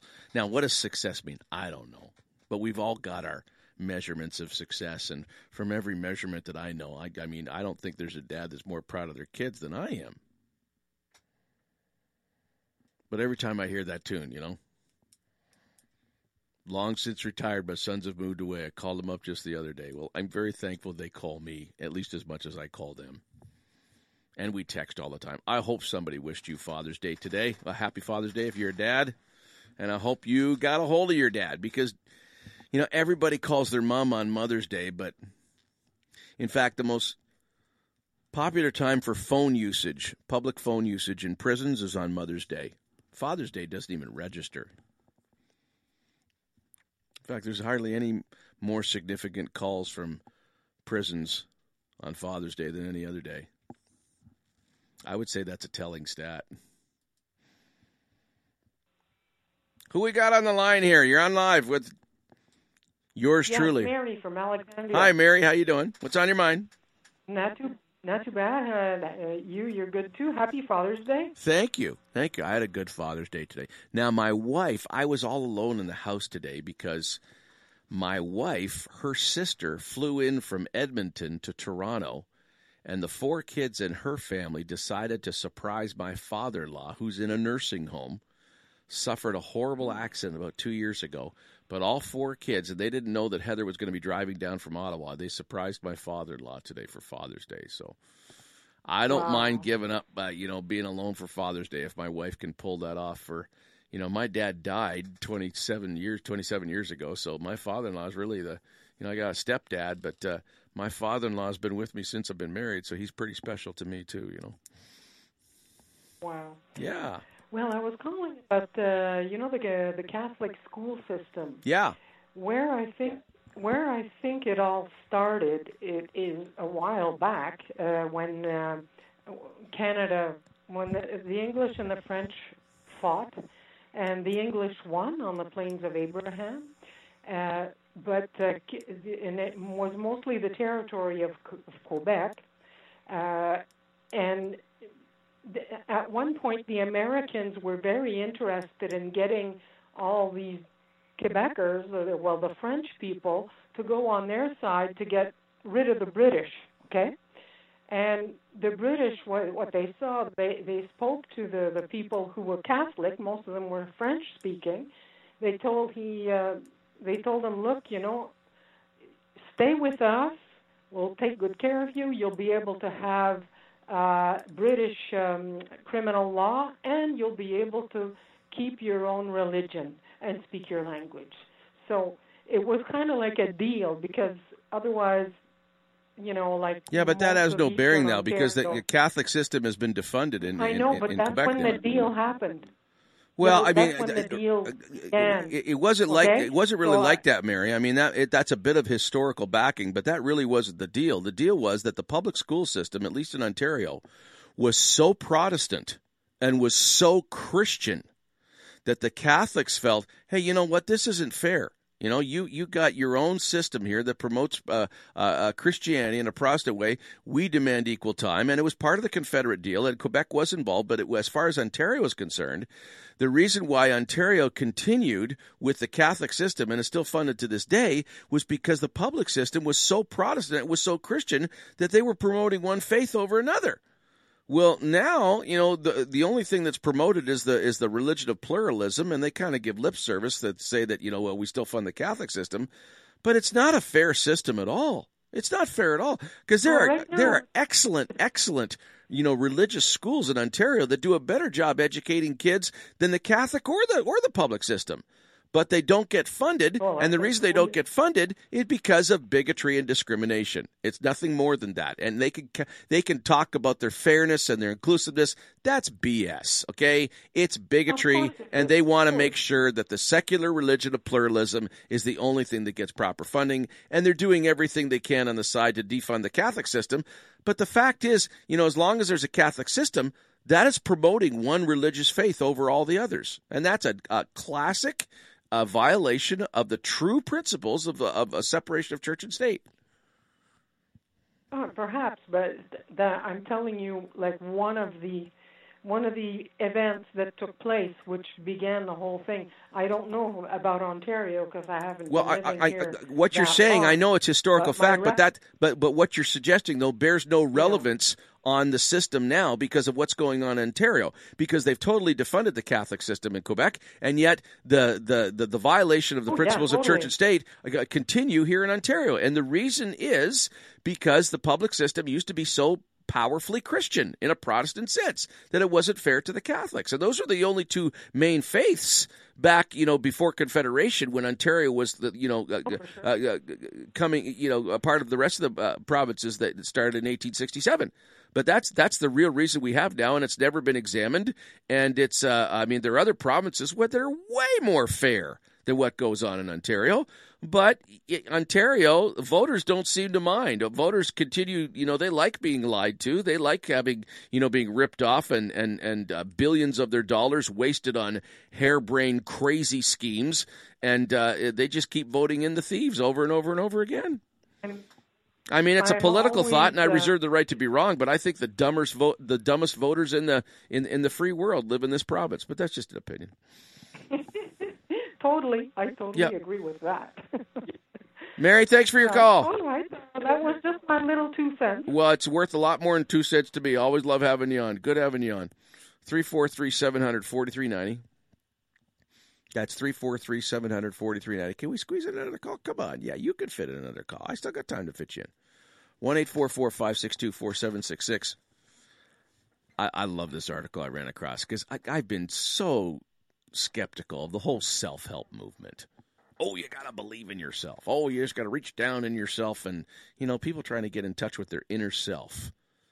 That is so unbiblical. You know that? In fact, there's even, you know, the whole self help movement has, has crept into Christianity and they've kind of Christianized it, you know? And here's the scripture they use, which is a total mistranslation. And it's, it's, I mean, you talk about proof texting. Proof testing, texting is, is taking isolated scriptures to back your harebrained, you know, silly philosophy, okay? The best interpreter of scripture is other scriptures. If you want to know how to live, look at what the Bible says. Look what a lot of scriptures say about the topic instead of picking one and basing, basing a cult on it. And I call this the Christian cult of self help, where they say, well, you got to forgive yourself. Jesus forgave you, so you got to forgive yourself. You know, love your neighbor as yourself. And here's the here's the heresy: you can't love yourself. You can't love your neighbor until you love yourself. Oh, come on! As if that's justification for obsessive obsessive egotism. That's what self help is at its, at its core. I'm the center of the universe. I'm more important than anybody. So I came across this uh, this article by a guy by the name of Shane Pruitt, and here's the title: "Why Believing Yourself is Awful Advice." Now remember, please don't jump on this guy. He's coming from a biblical perspective because if you go into the Bible, what it really says about self and how dangerous self is, you wouldn't go around loving yourself. In fact, the word says, don't think of ways to gratify the flesh. Okay? That's going to do you in. I'm going to quote Shane Pruitt a little bit here. here. No one has misled you more than you've misled yourself. No one has lied to you more than you've lied to yourself. No one has hurt, distracted, or hindered you more than you have. In fact, the more that you believe in yourself, the deeper the ditch that you find yourself in. Now, it's not cynical, skeptical, you know, uh, uh, doom and gloom here. He says, thankfully, the Bible offers us hope and rescue from ourselves by giving us great reasons why you shouldn't just believe in yourself. You know, this is just a personal thing. When Jesus saved me from my sins, he saved me from John Council. Because I know the devil was defeated on the cross, okay? The devil's got no authority over people that, you know, put their faith in Christ. But this John Council guy, oh, he's something else, man. He gets me in trouble like you wouldn't believe. But when Christ came into my life, he not only saved me from sin, he saved me from self. He saved me from John freaking Council. Back to Shane Pruitt here. Believing in self caused the fall of the human race. The serpent Lucifer tempts Adam and Eve with the very same thing that got them booted out of heaven, telling them, in essence, you can and will be like God. There's no reason to trust God any longer because you can be like God yourself. He got them believing in themselves more than trusting God's direction. This is good stuff here. Now remember, this is for this is for serious followers of Christ here. If you just you know for the traveling show, you know, like and you kind of like, oh yeah, I think I'll check out Christianity. No, this is people that really listen to what Jesus says and takes what he says seriously. Believing in self is the opposite of what Jesus taught. The fundamental statement that Jesus gave us about following him was not for us to believe in ourselves, but rather the exact opposite. Deny yourself, he said. And he quotes the scripture from Matthew 16 24. Then Jesus told his disciples. Now, notice he doesn't say this to the crowds. You know, they're following him around for the magic healing show and, you know, for free food and, you know, the, all that stuff. No, no, he says this to his disciples, the other ones that are the ones that are serious about following him. Then Jesus told his disciples, If anyone would come after me, let him deny himself and take up his cross and follow me. Faith in its purest form is believing in God rather than believing in myself. When I attempt to believe in myself by being in control, it actually causes me to suffer from stress, worry, and anxiety because I'm trying to do a job that is way above my pay grade. Then he quotes Paul in Galatians 2. This is Paul, okay? Guy who wrote more than half the New Testament. Easily the second most godly guy in the New Testament, okay? I have been crucified with Christ it is no longer I who live, but Christ who lives in me. And the life I now in, live in the flesh, I live by faith in the Son of God, who loved me and gave himself for me. And Jesus himself says in John 15, he says, Apart from me, you can do nothing. Talks about, I'm the vine, you are the branches. Okay? And if you're hooked into me, if you abide in the vine, you follow me, okay? then you're going to have life. But if you cut yourself off and think that you're going to do it on your own, forget it. You're lost. Does that sound stark? Am I in your face too much? Eh, you know, you're not going to get candy coated self help stuff here. I'm more interested in promoting truth. And my measure of truth is what Christ says truth. If I got to choose between Christ or some multimillionaire preacher on TV that doesn't, you know, that ignores whole sections of the Bible, I'm going to go with Jesus every time. Sorry. I mean, this whole thing about cultural Christianity, you know, where you know, and Lowell Green, I love him. Some of you in the in the capital region here know Lowell Green, who's been on CFRA forever. And I heard him. I would say, hear him say often on the radio, "I'm a Christian because I was born in a, in a Christian country." That's his definition of a Christian, and a lot of people agree with him. And I used to do the lunch bunch with him, and we'd get into it. So, Lowell, you think you're a Christian because you're born in a Christian country. So, if you were born in a chicken coop, Lowell, would that make you a chicken? If your mom gave birth to you at the airport, would that make you an airplane? I understand the cultural understanding of Christian, but that's not, that does not come from the Bible, and the Bible is the originator of the term Christian. If you want to know what a real Christian is, you go to the Bible. There's a lady by the name of Emily Fuentes, and she is the director of communications at Open Doors USA. And I'm reading what the what, who she is: a global advocate for persecuted Christians. Hear that? She's the director of communications for an organization that advocates for persecuted Christians. And they work in the most restrictive and oppressive countries in the world where Christians are being killed and put in prison simply for their faith. And she comments on this whole cultural Christianity thing. Here's the title of the article. Are you mature enough to handle this? Oh, I'm going to get in trouble for this. Some of you are going to be ticked off. What if God does not want a Christian nation? How do you like that, eh? That's the title of the article she just wrote. What if God does not want a Christian nation? Now, before you go thinking that I'm some kind of weirdo here, let me quote her a little bit. If you read the instructions to the church in the New Testament, it's not in the context of a Christian nation but rather as a small persecuted minority. This is why there is such a focus to prepare to be either persecuted or even killed for one's faith. The church in America often laments about losing its status as a Christian nation when a culture war occurs. But could it be that we were never intended to Christianize a nation? When we busy ourselves with fighting legal battles to maintain a place of privilege, we are spending time, money, and energy that would be better spent helping the poor and disenfranchised. When we get so wrapped up in following those who claim to protect a Christian nation, it becomes difficult to analyze whether they are truly working to advance the kingdom of God. Our faith becomes a warped version of nationalism, resulting in destructive consequences. Do you like where she's coming from? I do. Oh man, I love this. While working with persecuted Christians, you see somebody that works with persecuted Christians where there's real persecution, I have to listen to pay attention to them. Because you've probably heard of the concept in, in, in, in uh, Canada and the United States of first world problems. Oh, what are we going to do? What are we going to do if the extremist Muslims take over? You know, will they have Wi Fi in the prison camps? That's typical of first world problems there, okay? Let me quote Emily a bit more here. While working with persecuted Christians, I have learned a great deal from their faith. The Bible says our faith is refined by persecution, and I have witnessed this from Christians in more than 60 countries where they face real persecution. It is enduring persecution that has deepened their faith, not being part of a Christian nation. I'm not advocating that we seek persecution, but rather that we do not try so hard to avoid it. We need to accept the challenges inherent to the faith rather than strive for Christian nationalism, which results in a watered down version of what faith should really be. I can't argue with her. I have to agree, and I have to agree wholeheartedly.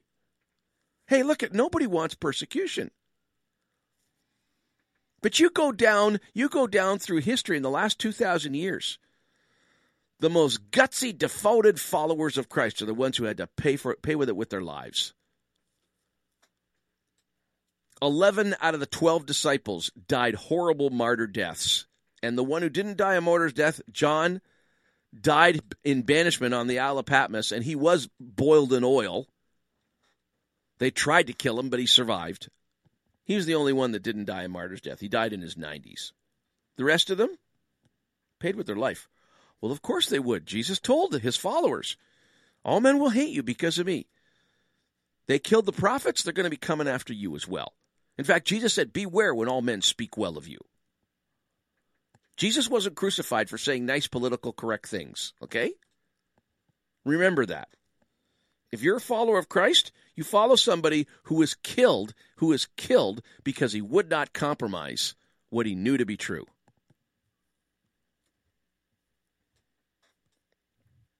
I'm out of time. I got callers waiting on hold, and I don't have time to put them on the air. And my apologies. Hey, if you want to continue this on Twitter or you want to email me or you want to keep this going, I mean, that's what Facebook is for, for, okay? And you can download the podcast and listen over and over again. Thanks for tuning in. We're back at it again next week at 9 o'clock to 11.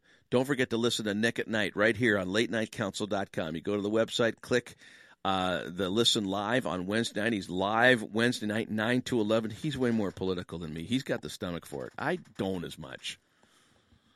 My passion is my passion is is, is seeing the power of Jesus Christ transform lives. And unless that happens in Canada, I don't care who you elect right wing, left wing. The bird died long ago. Outside of the transformation that comes from Jesus Christ, we're not going to see any cultural relevant change in this country at all. But that's my opinion, and you're always going to get to share yours on this show.